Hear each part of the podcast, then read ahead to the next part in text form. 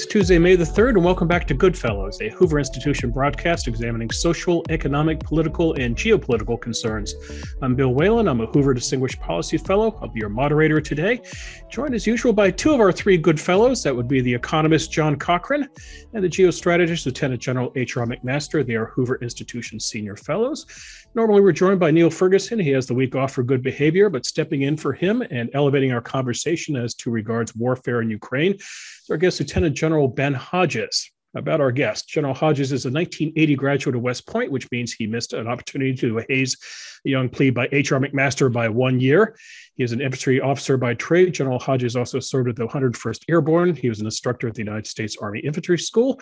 He's war tested, having commanded the 1st Brigade of the 101st Airborne in Operation Iraqi Freedom. General Hodges would go on to serve as Director of Operations of Regional Command South in Kandahar, Afghanistan. His final post was that of Commanding General of the United States Army Europe, a position he held for three years before retiring from active duty in 2018. General Hodges holds the Pershing Chair in Strategic Studies at the Center for European Analysis, which is a DC based think tank. He writes and comments on NATO, defense expenditures, and European security. General Ben Hodges, welcome to Goodfellows. Uh, what a privilege to join y'all. Thank you. Thanks. I should add, by the way, that the general is doing this out of the kindness of his heart. He is in West Germany right now and is the dead of the night. So, General, you're indeed a good soldier. So, question for you, sir. Um, tomorrow marks 70 days of fighting in Ukraine. And the following Monday, May the 9th, is what is called Victory Day in Russia. That's commemorating the 1945 defeat of Nazi Germany. I imagine we'll see a lot of the pomp and ceremony we're accustomed to on that day, which is Russian troops marching through Red Square, General uh, Hodges. But here's the question when the tone and the tenor of that event, are we going to hear Putin and Russian leaders talk about denazifying Ukraine, or is it time to look at a switch in the Russian message and maybe ultimately Russian tactics, which is focusing on the West, which is one of the reasons why Putin wanted to begin with? He said he was concerned about Ukraine being dominated by NATO. So, are we going to see a switch uh, in Russian thinking from focusing on Ukraine to now focusing on the evil West? I, I think it's going to be a little bit of uh, all of that, Bill. First, they will, of course, remind all of the Russian uh, population uh, their victory over the Nazis and fascism, and that what's happening in Ukraine today is, from the Kremlin perspective, a continuation of that. So he's got to continue to maintain domestic support for what they're doing. Um, so that'll be part of the messaging going on. Secondly, I, I expect that they will uh, claim credit for liberating millions of Ukrainians from uh, this Nazi fascist government in Kiev uh, and therefore Luhansk and Donetsk and large parts of the of Kherson will be declared as liberated and possibly uh, annexed and now part of Russia. They're already, of course, requiring people to use ruble uh, there uh, for basic things. Right. And also, several of them are being pressed into Russian military.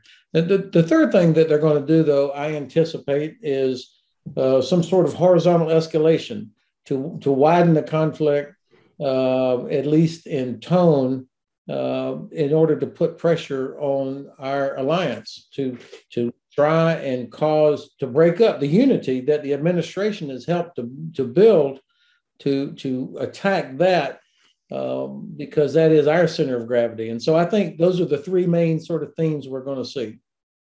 And is that as simple as lobbing a cruise missile? Let's say, in other words, if Putin gets increasingly frustrated by what's happening in Ukraine, what's stopping Russia from, say, lobbing a cruise missile into Poland and the point of entry for weapons going into Ukraine? Is that is that what you mean by the further escalation? Well, that is that is one of the scenarios that some people are are uh, considering as a possibility that that he would actually go after one of these uh, logistics hubs that are being used to bring things into Ukraine. But I mean, that would be um, the the only way I could see them doing that would be if they believe that enough members of NATO would say, "Hey, no way, we're not going to we're not getting into a nuclear war over Ukraine. It was our fault." I mean, that's the the sort of Kremlin fairy tale that they would like to uh, uh, to promulgate.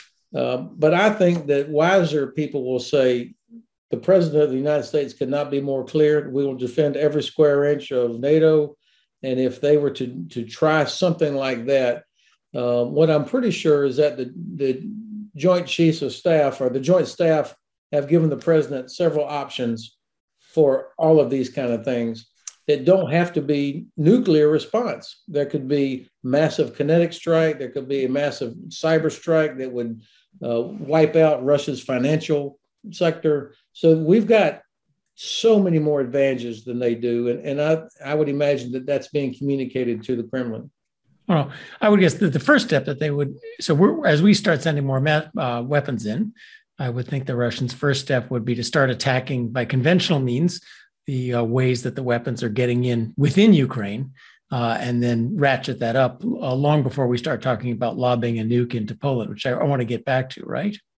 Dan, would you make, would you mind just sharing some of the other scenarios? You know, I know we, we've been watching what was going on in Transnistria with these apparent false flag explosions. You know, the blowing up the the bridge being blown up in the in the uh, in the approach to Odessa.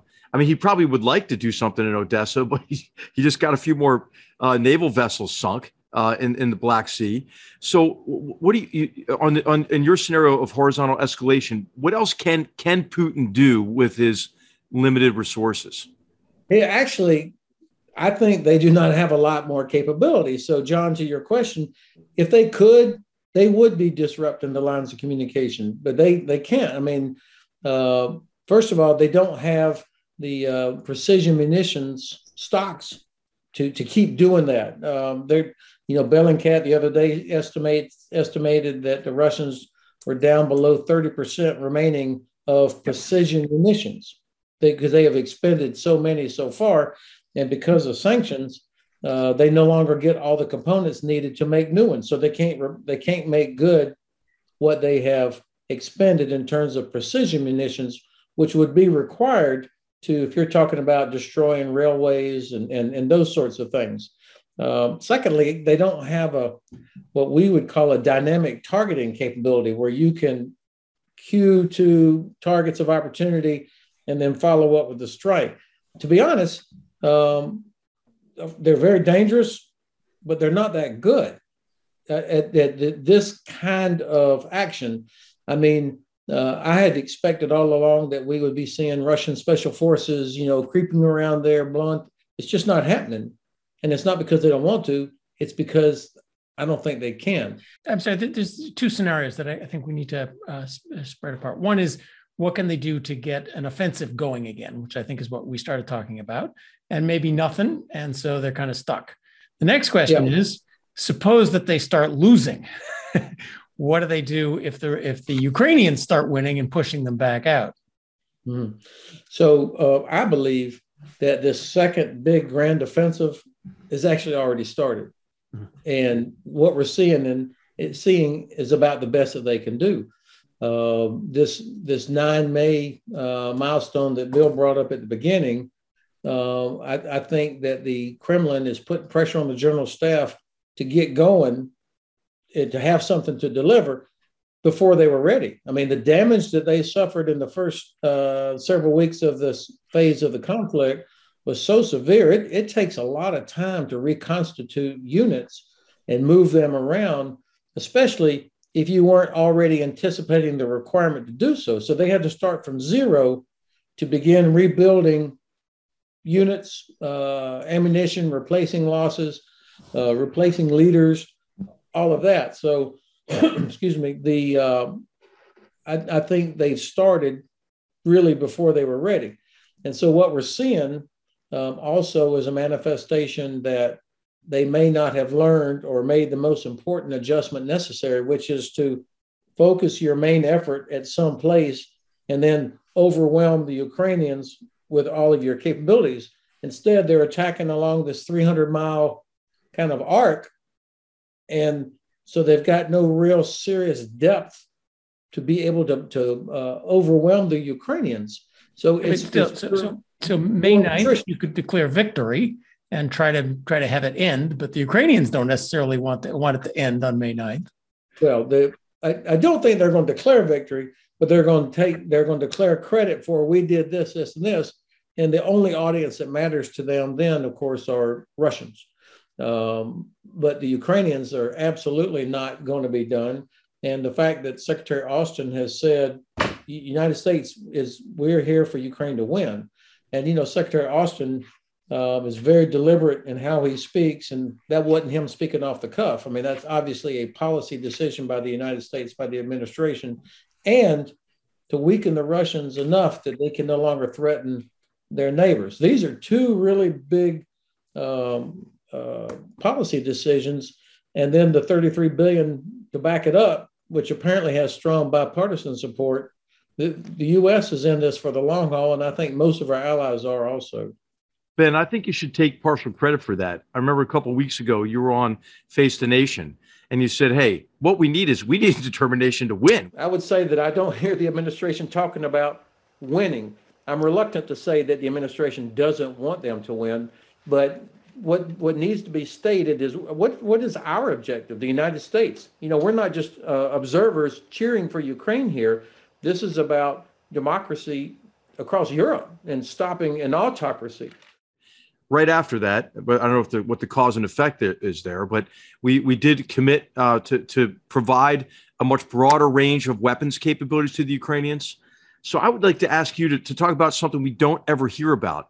What's your assessment of the Ukrainian military? As you, sir, commander, you know you had a big role in in helping to train Ukrainian forces and and and coach their their leaders and to help them prepare their defenses and look at the war plans and Right. Hey, what, what's your assessment of the Ukrainian side of this? Are they gaining strength? Will they be able to to marshal the strength to defeat this offensive, which is getting concentrated more and more in the Northeast? I mean, I saw the reports today. They're pulling some of these kind of chewed up battalion tactical groups out of the the investment of Mariupol and moving them to the Northeast. So, can Ukrainians hold, and then can they counterattack? You know, what's your assessment on the, of the Ukrainian side? So. Uh on the on the negative aspects of the Ukrainian side, the the logistics, uh, the the distribution network inside of Ukraine is is not prepared for what they're having to do right now. So even though we, all of us may commit to delivering all these howitzers and stuff, the real metric is how fast does it get into the hands of a Ukrainian artillery regiment to be able to use it, or the javelins, or the various other uh, uh, contributions. So I, I, worry about the logistics distribution network inside uh, Ukraine, and and this is an area where I think we ought to be reconsidering our policy about whether or not we put people inside Ukraine to help with that. Um, the other sort of negative is that they still uh, they got started too late, not too late. They got started way late on standing up the territorial defense force. I mean, we've got about 200,000 people in the territorial defense force. That's that's more people than the Russians have in all of Ukraine. So that's a lot of people, but that doesn't mean that they're trained and ready yet. So we're, we're playing a little catch up here. And thirdly, um, I, I, do worry that we're running out of ammunition um, on the Ukrainian side, particularly for their Russian made systems, the 122 millimeter and 152 millimeter. So uh, that that's a problem in certain areas. On the plus side, there, there's no doubt in my mind that Ukraine is going to end up winning when this is all said and done. Mm-hmm. Um, that they are defending their homeland. So, you know, Napoleon said the moral is to the physical as three is to one. Clearly, the moral and the test of wills, U- Ukraine has the advantage here. Uh, and soldiers literally are defending their families who are in the village behind their trench line. So that helps. The another thing that's been uh, interesting to me, how tech savvy the Ukrainians are. Uh, they this mythology that oh it'll take them too long to learn how to use something is absolutely false. They they are very good at uh, learning how to use new things. And the last thing, which is counterintuitive, um, they have adopted a Western style command and control methodology, which is very decentralized. Um, you would think that after decades of being part of the Soviet military and the education, I think the last, and I don't want to overstate this, but the last 20 years where they spent with us in Iraq and Afghanistan, all the training that we've been doing together, uh, and out of necessity, they became a much more decentralized, where colonels and captains are making decisions, not having to have the the general officer come down to make decisions. So they will they, they will launch a counteroffensive I believe within the next uh, month to two, uh, because I think the Russians actually are going to culminate uh, again. And uh, at some point, that balance is going to change. And I hope that the Ukrainian, I believe they are, are trying to build up a, a large counterattacking force, keeping it out of the fight, which means you have to take some risk in order to shepherd, uh, to build up a force that could, in fact, go over to the offense. So win means push the Russians all the way back. Uh, certainly, what I've hoped for, but it's an interesting thing to contemplate uh, how Russia takes it if they start losing in the sense of last Russian boot out of, and I mean even Crimea. Uh, so I'll be curious on on your view of what happens in Russia if they start winning. I'm also curious on your views, both of your views. Uh, you said you know the U.S. is in it to fight to win. We've we've proclaimed some pretty lofty goals, including regime change in Russia, uh, weaken the Russian Russian permanently. Um, but we and we tend to do this. And thirty-three billion dollars is actually not a lot of money. Didn't we spend a trillion in Afghanistan uh, and a couple trillion in Iraq? Thirty-three billion dollars is it sounds like a lot, but it's couch change in Washington. And I wonder uh, if we are in this for the long haul. I mean, uh, I mean, I certainly hope we are, and I hope Western Europe is. But we have a pretty bad history of early enthusiasm and then um, and getting tired of it. Let's say Afghanistan, Iraq, uh, Vietnam, even, and uh, uh, I, I, would worry that you know if if this is a long war and drags through the next presidential race or whatever, uh, that that we'll get uh, we'll get tired of it. What do you guys think on both on both issues? So, what does Russia do if they start losing, and does the U.S. finally have the stomach to stick to it through what what may be actually a longish war? Why do you Why do you go first? I mean, I mean, you know, you you've you know you're living in Berlin, right? And so Frankfurt, Frankfurt, Frankfurt. Okay, so so you're living in Frankfurt, and and uh, and so John's the first part of his question has to do with will, like our will, right? right? And man, we saw not only the U.S. be you know now finally responding with you know with the kind of weapons they need, but we saw Germany kind of turn on a dime, right? You know, after after the invasion. Mm-hmm. So I'd love to hear your assessment about, as John's asking about our will, and of course what the Russians do when they start losing. But what what about European will, German will? And I know this is something that you look at a lot in in your position in the Center for European Policy Analysis. So I'd love to hear your thoughts on it. So uh, the White House says that winning equals uh, full restoration of Ukrainian territorial sovereignty. So that includes Donbass and Crimea. I support that 100%. President Biden said Ukrainian sovereign uh, territorial integrity is a priority for the United States. He said that a year ago in his first conversation with President Putin.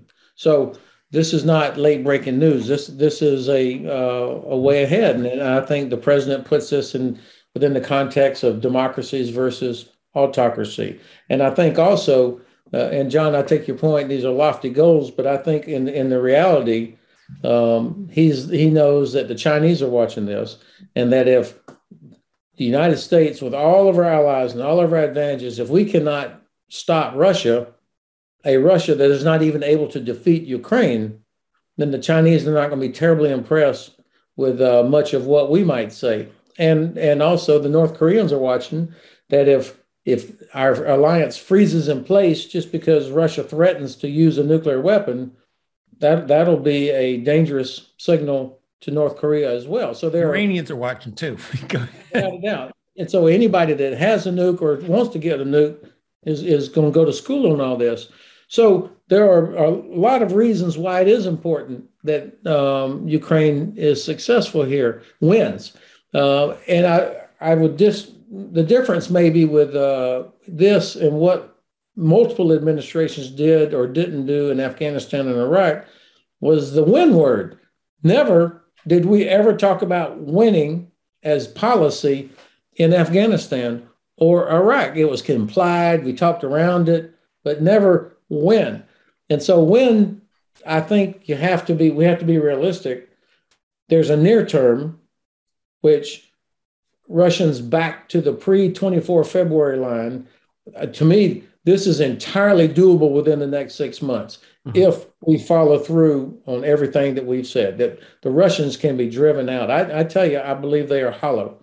Um, the the longer part is going to require a long term commitment to this full restoration of basically, we're talking about Donbass and Crimea. Um, I don't think it'll take the 40 years that it took for reunification of Germany. Uh, I don't think Russia itself is really going to last another five years. So this this is um, what I think winning is, and also you have to add in the Ukrainians will expect a return of the half a million uh, citizens who were kidnapped and deported that they are all brought back brought back home uh, to Ukraine. Now, when Secretary Austin said we want to weaken the Russians to the point that they can no longer threaten their out their neighbors, um, I did not take that to mean that we're going to go inside Russia. I mean, that's a whole different thing. But I think the the fact that Russians their their economy is obviously going to be in tatters for quite some time, and I would defer to you on this. But if the sanctions remain in place, um, decisions that the Kremlin made to uh, cut off Poland and Bulgaria from gas because they refused to pay in rubles, that's going to backfire. I mean, that's just only going to accelerate people moving away from Russia as a source, as well as from carbon fuel as a type. Um, their population, 140 million. That's that's nothing for a country that size. And a huge brain drain going on now too, right, Ben? I mean, yeah, exactly. you know, the tech sector is getting decimated. So I think that when this test of will, that we can spin them into the dirt. We, we I mean, right. it, it's not inevitable that Russia doesn't lose.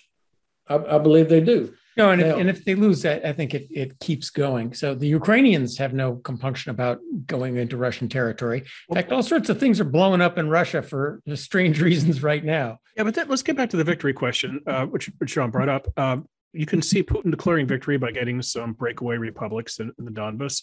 But what about Zelensky? How can Zelensky declare victory if he hasn't booted, per what John said, if he hasn't kicked the Russians off Ukrainian soil?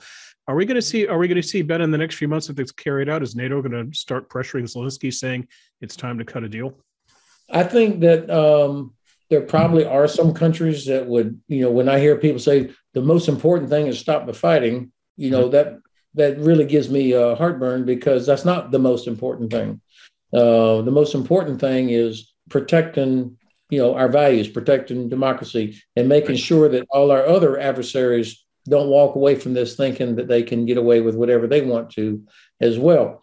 I, I do think that President Zelensky right now um, has the enough support from his own country to. I mean, they. I think they feel that all the trends are moving in the right direction for them. Mm-hmm. And that a, l- a little bit further, they're going to be in a much better negotiating position. And, and so um, I think that's why the admin, and, and of course, having the U.S. administration say, you're going to win, we're going to help you win. There, there's no reason for President Zelensky at this point to take a, a bad settlement I, that I think would probably be uh, political suicide for him as well. And as you're in Germany, what's your senses to the NATO allies' willingness to play the long game here? How long will they continue to well, pour this, ammunition this, to Ukraine?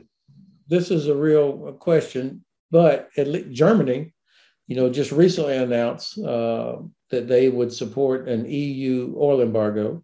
Right. That's not gas, but that's oil. So that's that's an important step in the right direction.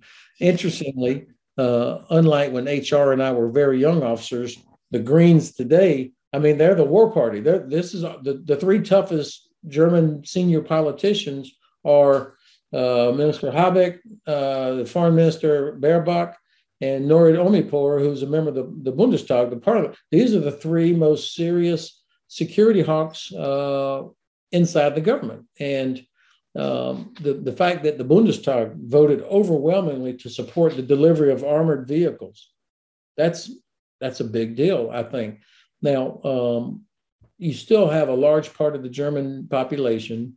Um, they are uh, very concerned about escalation. Uh, you have a, a pacifist uh, element of the society that's there because World War II is still fresh in the minds of many people, either because they're they're old enough to be kids, um, or their parents were, and so this this is still a very real thing for them. Um, but most of the Germans that I speak to, the vast majority, um, are outraged at what Russia has done, and you hear le- I hear less and less and less of people saying, "Well, it was NATO's fault." I used to hear that a lot. I hear a lot less now. I think the images coming out of Bucha really changed uh, attitudes. Give it to the Ukrainians for really mastering the uh, the propaganda war here. But you know, I, I think that uh, HR is usually our historian. The lesson of history is people are all in and have lots of will until things get hard, uh, and until uh, you know something bogs down, until your soldiers start coming home dead, until the economy uh, turns. Uh, I, I, think actually the economic analysis I've seen says they, they can turn off the oil and gas fairly painlessly, fairly, you know, a, a small recession, but not something big. So, uh, you know, I, am with you that we probably keep the will because it's hard for me to think of a way that this becomes really, really painful for the West, unless now, now let's think scenarios. Um, I think you're right. Zelensky's not going to take anybody's truce, at least so long as weapons are coming in from, from the West. He wants every Russian soldier out of everything, including Crimea, as we promised in the 1990s. Uh, so it's very hard for us to say you need to stop if you're winning. Uh, so he, but but let's let's you know let's you know game game this out. Uh, if Russia loses and their soldiers are driven out, um, many of them killed uh, in of Ukraine Belarusia is starting to get restive too. Uh, you can see protests coming up there. Uh, you can see things starting to go really bad inside Russia. The Russian economy tanks for um, all sorts of reasons, including our sanctions. So let's get back to what does Putin do at this point? There is the option they've talked about launch a tactical nuclear weapon. Uh, you know, blow up maybe something in in Ukraine, uh, kill fifty thousand people or so. Um, as I see it, and here I'm going to ask your view, the intent would be for the West to say, oh no, we must stop. But I think that would be the Pearl Harbor moment at which NATO says, the heck with this, this is our fight now. Uh, sinks the entire Black Sea fleet, uh, as as you said, starts uh, attacking uh, Russia's ability to at least move stuff to Ukraine inside Russia. We have an overwhelming ability to win this on a conventional scale. So that that sounds good. Till I go, what does Putin do next? And if Putin's down to uh, his own survival, um, blowing up a capital of a European city sounds like something he might do. Now, I'd like to not get to that branch of the game tree. And, and so, how does Russia lose without getting to that, uh, that right. branch of things?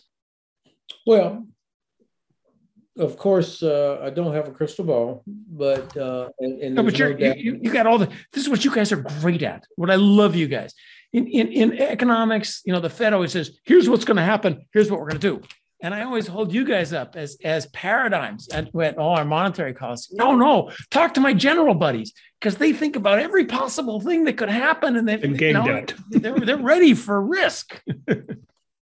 so uh, Putin is evil and he's brutal um, but I don't believe he's crazy. Um, I don't believe he wants to be, you know, go down in history as the uh, Nero of of Russia. Um, and I also think that uh, there are people around him that are imagining life. There will be life after Putin, and um, you know he can't just have a bad day and start punching buttons in his office. I mean, there's a system around him, just like the way there is around the American president, and um, I'm not so sure that every all of his uh, the people who sit at the far end of that long table in his office are so keen to uh, to blow it all up. Now, on a practical no, standpoint, by the way, I want, I want to get this is three steps down down the. I mean, there are all sorts of good signs that we see. One, Russia's paying back its debts. It is trying to uh, Russify the, the the areas that it controls. So it clearly wants to see a future where it it I, I think its off ramp is we take this Donbass and that's that's it. The question is what happens when things turn really bad for them. They start losing. It gets restive. Yeah, we can hope that someone uh, gets rid of Putin inside Russia, uh, and that the generals say no when the order to push the button comes.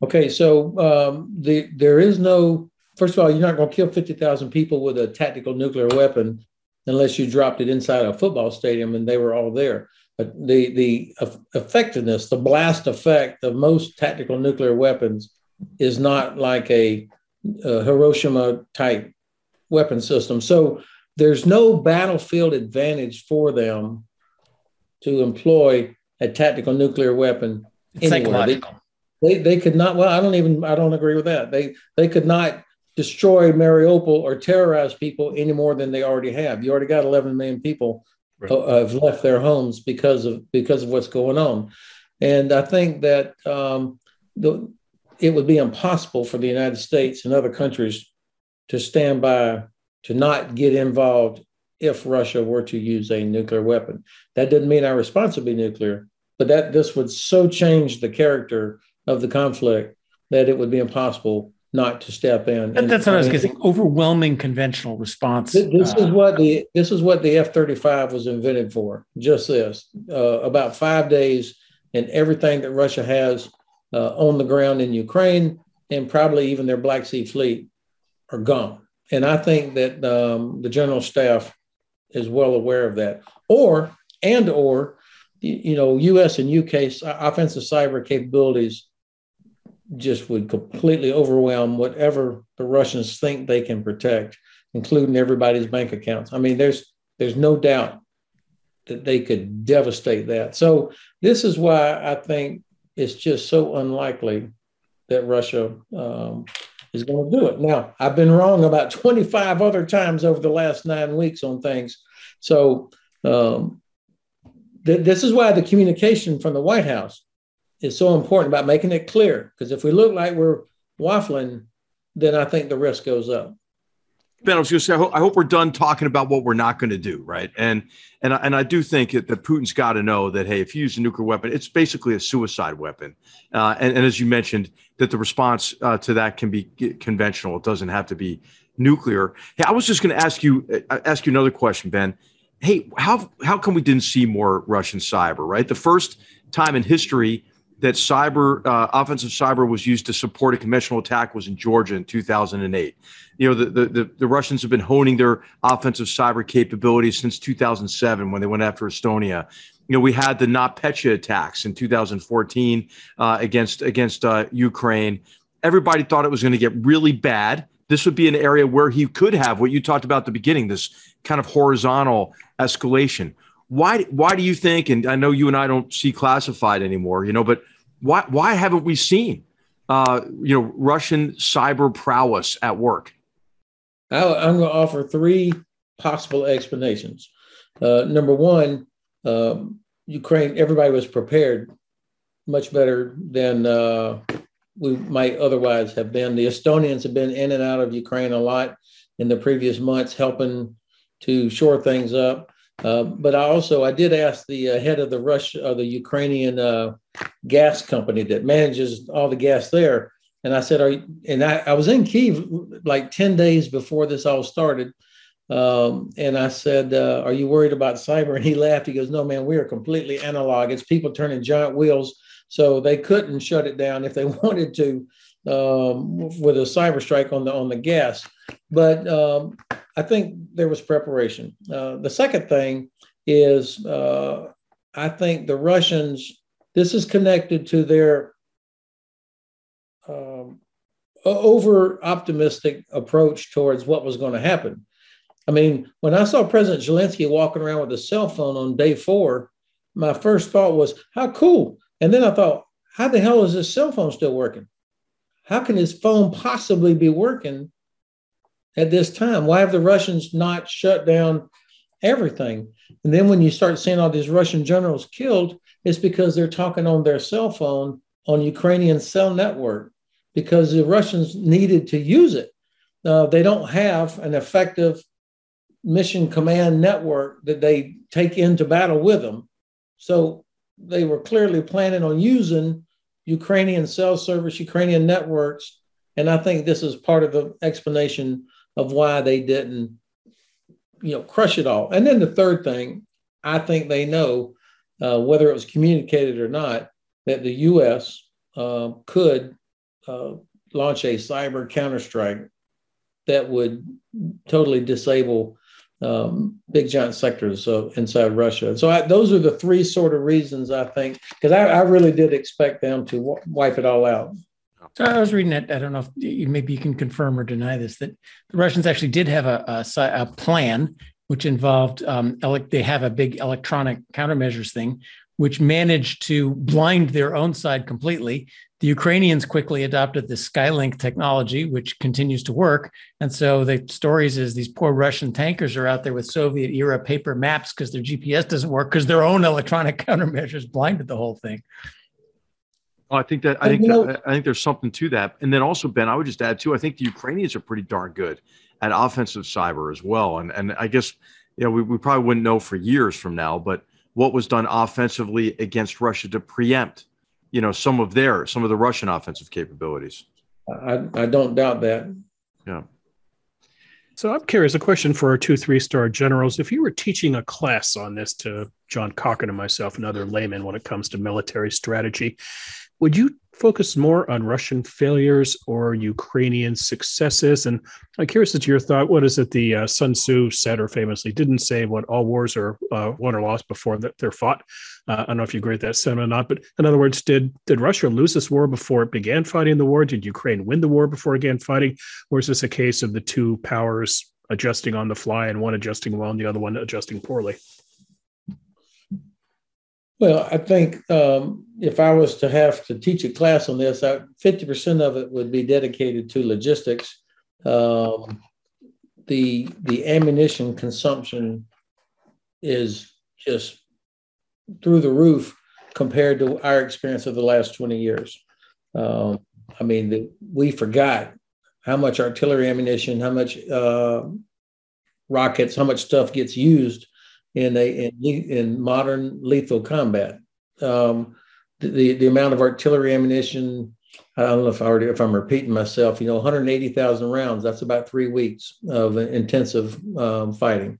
So, uh, and our industrial base right now is not prepared to do that. It, no matter how much money we gave to Lockheed, it would be a year before we saw any noticeable increase in the production of javelins. I mean, it's just so so this this is an issue for us, and of course, understandably, nobody's parliament or Congress or Bundestag wants to pay a lot of money for ammunition that sits in bunkers that you hope you'll never use. Um, so there, there's a there's a challenge here, and uh, the Russians uh, are going through a lot of ammunition. The Ukrainians are. So it, it's ammo. It's about um, maintenance. This is tedious stuff. But you know the story about all the Russian tires that were rotted we spend hundreds of millions of dollars every year to maintain equipment that sits in storage in climate controlled facilities so that when you draw it out in a crisis, it's ready to go. I mean, people are changing seals, tires are being rotated, all of that. The Russians clearly have not uh, invested in that. Um, so there's a logistics aspect to this. Uh, the, the second big thing I think is about what we call jointness, where you bring together air, land, sea, special forces.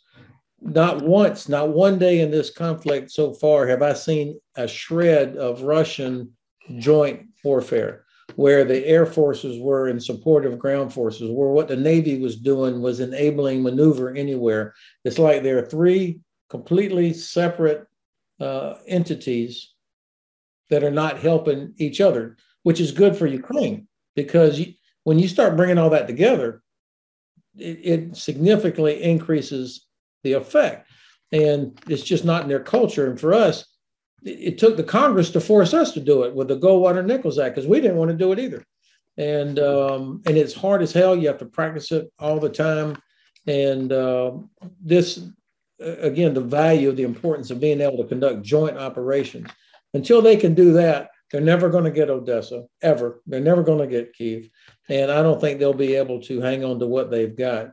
Um, yeah, and I think Ben, I think what Ben's talking about is exactly that. Those are the key topics that go to that go to you know military prowess, military effectiveness, uh, and and uh, and and then you know Ben, I, maybe you might just give us your thoughts on on you know these are capabilities you don't you don't regain overnight, right? You don't you don't build you know the ability to conduct combined arms and joint operations overnight. You don't change your culture from overly centralized to decentralized operations. You don't take units that have been that have been shredded like these Russian units and build cohesive confident teams that, that are ready to engage in close combat, right? I mean, so when when, when I hear about like the regrouping and the refitting, you talked about this at the beginning. You know, th- this is I think uh, this is a myth. It's not going to be able to happen. I, I can't see. You know, we keep hearing about 93 battalion tactical groups, right? But they, they look like shells to me, right? These these battalion tactical groups. And so, what, what's your what's your prognosis on Russians uh, Russia's ability, where they decide to, to mobilize, to to to address what they've seen as these egregious shortcomings in their combat effectiveness? Well, um, to do all those things, um, you would have to have a, a culture within the institutions that promote and uh, encourage learning. I mean, I've always believed that the best organizations, the best units I ever saw were learning organizations and, and had built in where the commander emphasized what we call the AAR, the after action review. All right, let's talk about what happened. You know, I screwed this up and how do we fix these things? And uh, even in combat, you know, units still go through. Do I'm sure JR, HR did this uh, when he was fighting. Um, after an operation, you'd bring the guys back and say, okay, what happened here? How did how do we fix this? How do we improve this? And uh, the Russians are absolutely not stupid. I mean, there's no doubt about that, but I don't know that they have the culture that encourages the sort of uh, public self reflection uh, necessary to fix serious problems, um, including command structure. So, I mean, so I was reading about uh, um, Russian soldiers that are um, picking up washing machines and taking them back to uh, to Russia with them. And the comment in the article was in modern armies don't loot, which I thought was very deep because, you know, for thousands of years, the main thing that armies did was went around, brought home, brought home what they could. Uh, modern armies don't loot. Well, when you have an army whose culture is corruption, is is get the washing machines, uh, truck them back to Russia, sell them, and your officer gets a 20% cut. Uh, that's going to be very hard to turn that into a, you know, a, a low level decision, combined arms uh, effective force uh, very soon. Yeah, I would, I would say disciplined professional uh, militaries don't do it. And, and, you know, Ben, you know, I, I, you know, I, I think a lot about the warrior ethos, right, and the need to preserve it in our in our own armed forces. You know, the and this is a you know the covenant that we have with one another uh, in terms of our expectations of professional and ethical conduct, but also the covenant between our military and our society, and and really based on on principles like like honor and courage and self sacrifice, and you know I, I, just don't see that in the Russian armed forces, Ben. I mean I. This is something I think we kind of we kind of missed, right? I don't think we realized how much it had decayed prior to this attack on Ukraine. Well, certainly, I I missed it. I'm guilty of uh, overestimating uh, Russian capabilities. You know, the uh, I, I talked to some of my Navy friends about the sinking of the Moskva. Um, I said, what, what, do you, what do you think about this? I mean, what, what's the significance of it? And of course, you know, right off the top, they talk about, you know, this was the flagship. So there's practical implications, there's symbolic implications. But one of them um, pointed out to me, he said, you know, the from the picture that we all saw of the ship when as it was listing, uh, clearly had been damaged shortly before it sank. You know, Navy guys could look at that and point out, okay, there was obviously a fire the length of the ship underneath the deck, um, and you could tell that. Uh, of course, by the way, it'd be dangerous as hell, but there was no apparent attempt to save that ship. I mean, they unassed that thing as fast as they could. And in the U.S. Navy, I love our Navy, except when it's Army Navy football. Um, our, our Navy, the ethos is ship, shipmate, self in priority. Everything is about saving that ship, no matter what. And our sailors, every day that they are underway, they are practicing a fire, they're practicing uh, water damage you know, is the ship watertight and various other type emergencies. And they practice it all the time. And it's the ethos that you do everything to save that ship and then look after your shipmate and then yourself. And it, it appears that the Russian Navy, the Great Black Sea Fleet, uh, which is mostly conscripts anyway, does not have that same ethos that this, you know, save the ship no matter what. And then the fact that they couldn't even be honest. Well, we got everybody off. Well, actually, there's about 200 sailors never made it home, and so the this culture of corruption and just flat out dishonesty that pervades everything. And that's how you end up with people that feel it's okay to murder innocent civilians. And of course, Putin has already redesignated the unit responsible for the murder in Bucha as a guards unit. I mean, that's the highest honor you can give to a Russian unit is they get the designation guards. And so there's the ethos um, that uh, we're talking about, and that that cannot survive. That that can't be successful in the long run because it erodes the stuff that makes units effective.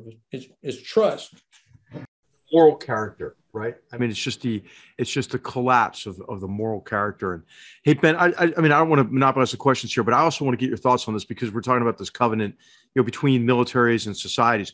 What happens in Russian society now, Ben? I mean, I know I know you're looking at it from Germany, which is you know, I know you're not looking at it from Moscow, but when I think about and, and also want to know what are your estimates on casualties? Because you know what I've heard is that as a reliable figure is fifteen thousand killed you know, rule of thumb would be three to one of, of that would be wounded. So that would be 45,000 wounded, probably less because so many are dying of wounds because that's a big part of the logistics failure is the lack of effective um, medical care forward.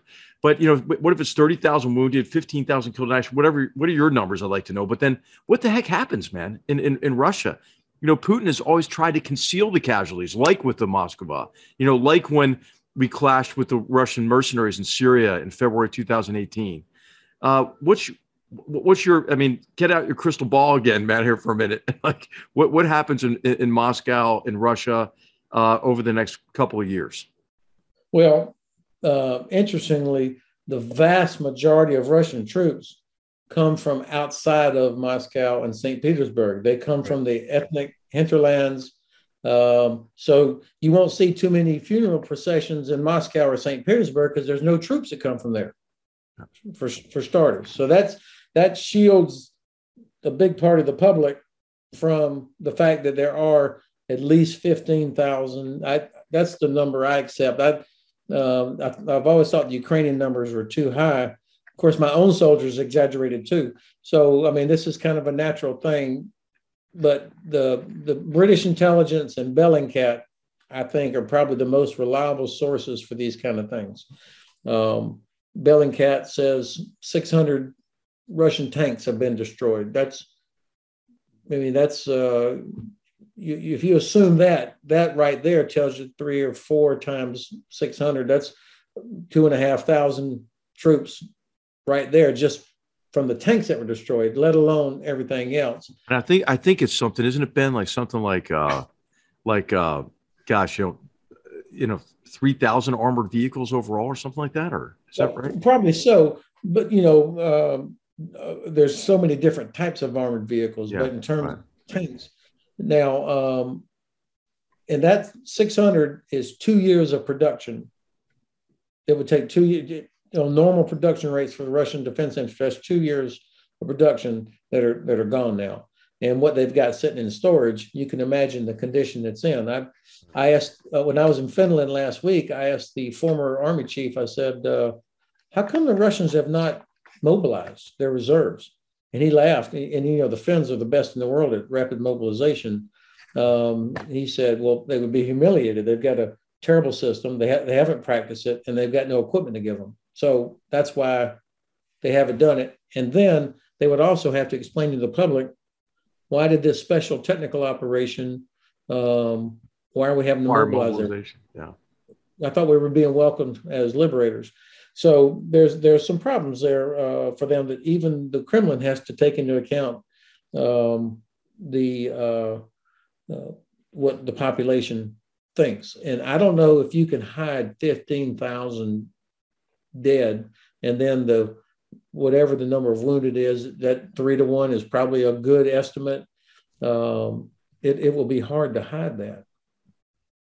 I want to go back to two things uh, you mentioned. One is um, how can it take a year to ramp up uh, javelin production? What is wrong with our defense industry? In World War II, the P 51 went from a dream to shooting the Germans in under a year. Uh, and, we can't even ramp up something that we got the blueprints on in a year. So, question one, I got question two, but but uh, this this uh, running out of uh, of ammo on our side seems to be uh, now. I know HR is going to want to go and put in tariffs on China to solve this problem, but this seems like what, what is this like getting building permits in Palo Alto? Well, well, John, let me ask you a question first, if you'll, if you'll, because I'm interested in this also. Is it how hard will it be for the president to liquidate the Russian assets that have been frozen? I mean, I read something by uh, Laurence Tribe in the Post uh, a couple weeks ago, and he said he he said that the president has the authority to actually do that. I'm sure it's not that simple, but I mean, does that sound? I mean, that's several hundred billion uh, dollars that could be used to well, pay for a lot of this. Well, the, the, problem of the U.S. government is not money, and you know, in, in the COVID uh, business, we printed up five trillion dollars worth of printed up and borrowed five trillion dollars uh, to hand out checks to people for good and bad reasons. So, uh, you know, if we're talking about a couple billion dollars here, that's just couch change, and having to, we don't have to liquidate the Russian central bank assets to do that now there's a separate question whether this is a good or bad idea. Um, uh, and, and, I think we ought to be really careful about this. There is sort of a, a rule of law on property. Uh, holding it for a while is one thing, uh, grabbing it, seizing it, and selling it. Uh, the Chinese, everybody else has noticed, whoa, we don't want to keep, we don't want to hold dollars anymore. We want Bitcoin or something else because it might just evaporate. And I'm, I'm also a little troubled about, uh, you know, just grabbing oligarchs' wealth. Well, who's an oligarch and who isn't? Uh, you know, at least some sort of security of property and legal remedy before your wealth gets taken.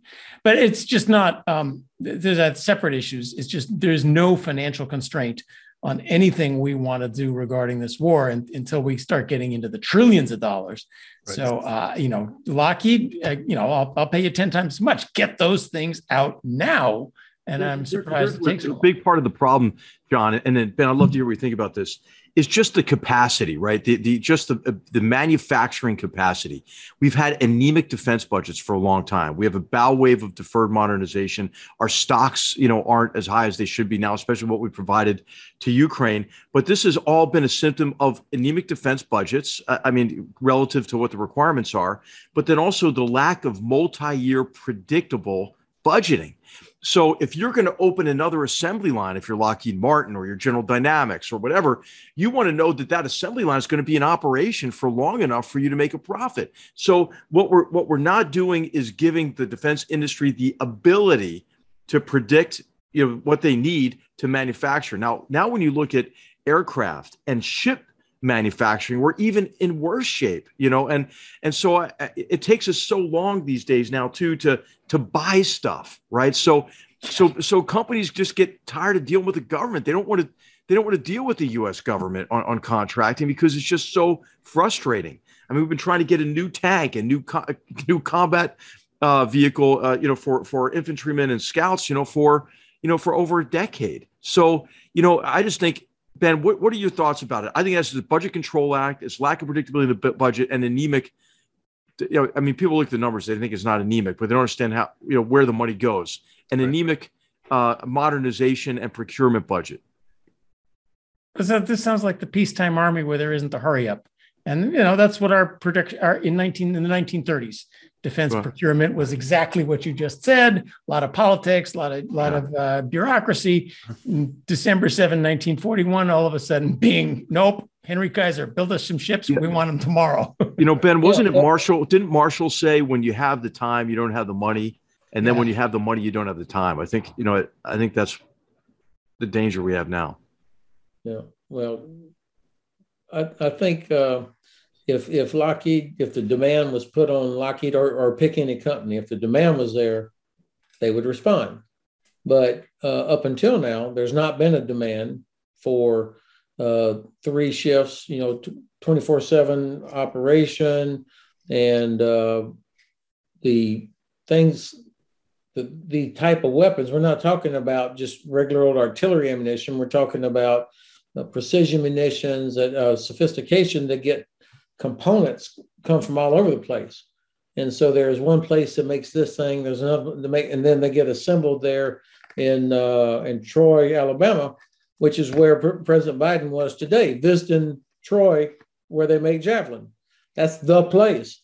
And so um, the uh, if if the government said, okay, I, I, need you to double javelin output, not only so we can keep giving them to the Ukrainians, but we got to refill our own war stocks, which we have begun to deplete in order to give them to um, uh, Ukraine.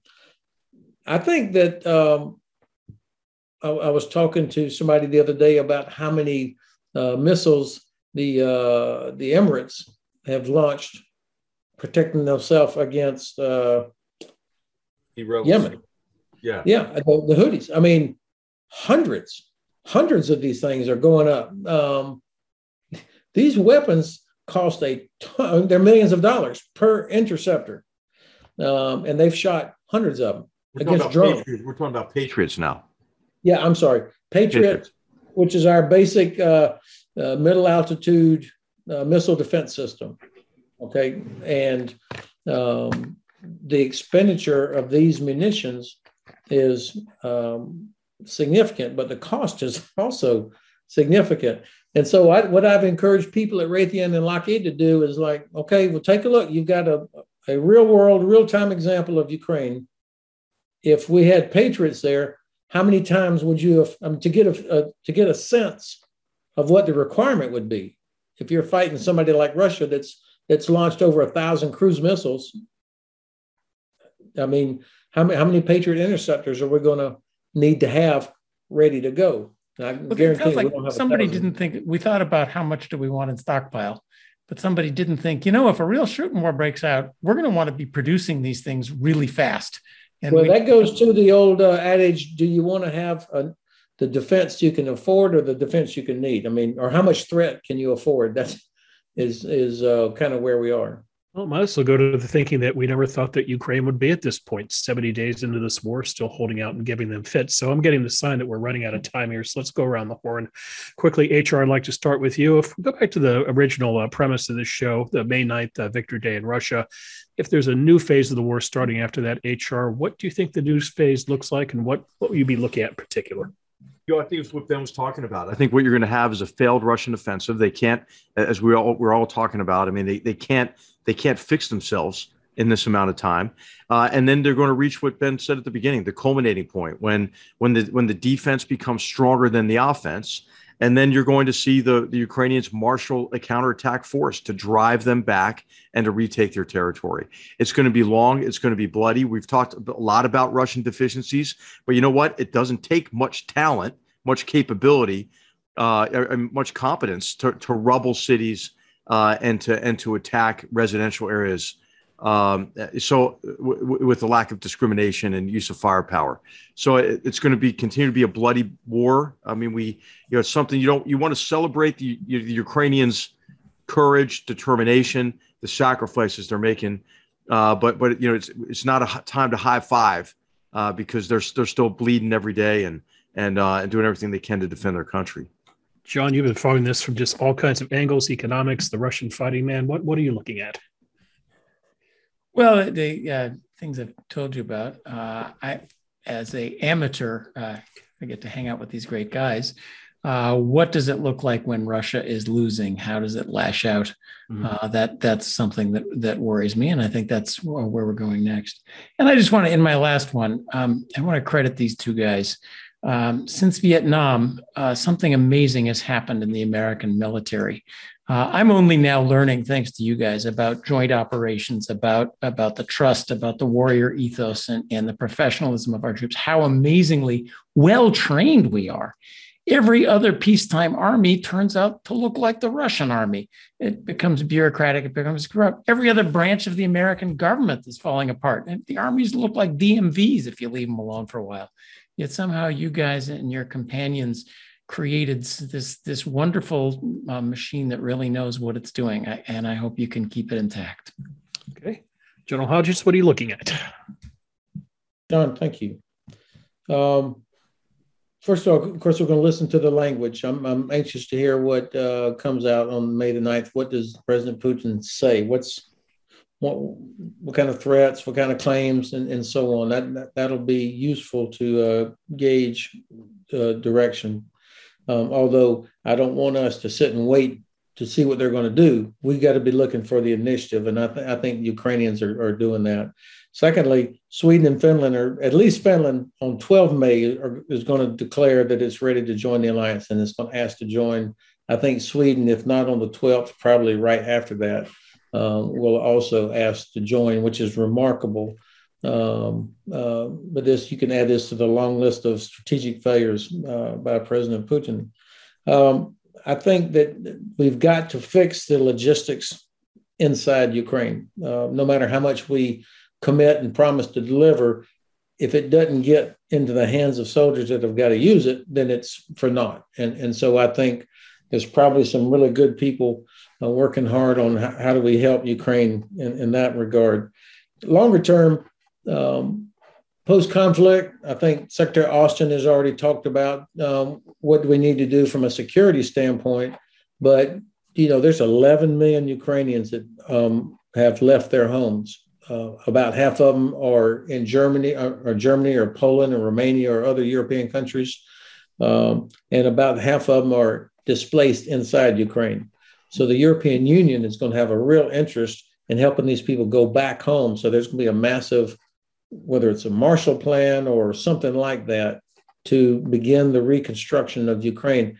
And you can be sure, with all the firepower that's been thrown around, there are thousands and thousands of pieces of unexploded ordnance lying everywhere. I mean, which will really make it very dangerous for kids, uh, but also make it difficult to start clearing up and, and, and, and rebuilding things. So you've got a massive uh, UXO uh, challenge. And of course, millions of people depend on Ukraine for food in right. Africa and the Middle East. And uh, unstable governments have real problems when their populations are not able to eat. So there's a uh, there's a uh, a ripple effect there. But at the end of the day, Ukraine is going to win. I, I just don't I don't know how long it's going to take, but the commitment of the United States to that W word um, is really important, and I hope the president's able to see that through. But if I could, uh, don't you guys see at, at the end of this? At, there's a light at the end of the tunnel, which is a united Ukraine that's liberal democratic, united with the West, probably part of NATO formally or informally. Uh, we got boatloads of money, which I hope we don't waste on our way in, but it could be a great development opportunity. Uh, so uh, I think a couple of years down the line, this could be it, Ukraine could look like a very this could be its formative experience, and it could be a very peaceful, prosperous country. Great way to say it. That's a great way. This is just like New Zealand and Australia discovered their sense of nationalism after Gallipoli in the First World War, and I think this is Ukraine is is discovered this um, in this in this crisis. Okay, we're going to call it a day at that. Uh, General Hodges, thanks for coming on. Thanks for staying up so late in Germany. I hope we were worth the wait, and come back on the show at some point. Hey Ben, I, I don't. Sorry, I, I, know you're wrapping up, and I'm screwing this up, but hey, I just want to just acknowledge how much I've learned from Ben across my career. I did today here as well. I remember first really getting to know you in Mosul when I was traveling around with uh, General Abizaid, taking notes for when I would have the privilege to command the Third Cav Regiment, and then we served alongside each other multiple times in Iraq and in Afghanistan. Man, great to see you. Thank you so much for everything you continue to do to strengthen our alliance and and uh, and to support the Ukrainians. It was great, great to see you again. Same here, HR. Thank you. Okay, I'm going to try it one more time. That's it for this episode of. Wait, wait, wait, wait. I had to say that, man. It's my buddy here. You know, you did. All right. Understood here. Uh, a bookkeeping note for our viewers. Uh, we're going to take next week off. We will be back the week after that. I think we're getting Niall back, and we're going to have Victor Davis Hanson on the show. So you don't want to miss that. Best way to not miss our show, subscribe to our show, and also like our show. Give us a few likes. Yes, we're vain. We like to get likes as much as anybody else. So subscribe to us, like us if you will. On behalf of my colleagues, John Cochrane, H.R. McMaster, all of us here at the Hoover Institution, our special guest today, Lieutenant General Ben Hodges, we hope you enjoyed the conversation. Thanks for watching. If you enjoyed this show and are interested in listening to more content featuring H.R. McMaster, subscribe to Battlegrounds, also available at hoover.org/battlegrounds.